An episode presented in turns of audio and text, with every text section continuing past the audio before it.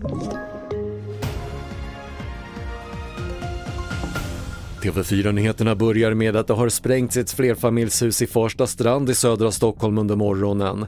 Det är splitterskador i trapphuset men ingen person ska ha skadats i det som är sjätte sprängningen i Stockholmsområdet sedan mellandagarna. Vi tittar ju såklart på samband mellan olika händelser i det här arbetet. Men eh, det enda vi kan göra är att jobba hårt och försöka gripa och fortsätta få folk inlåsta. Det sa Karina Skagelind på polisen och du kan se mer på tv4.se.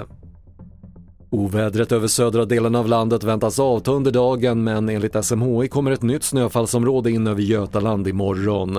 Flera trafikolyckor har rapporterats under natten och morgonen samtidigt som väglaget på många håll beskrivs som besvärligt. Och Kronofogden har dragit igång en rekordstor aktion av bitcoin rapporterar Dagens Industri.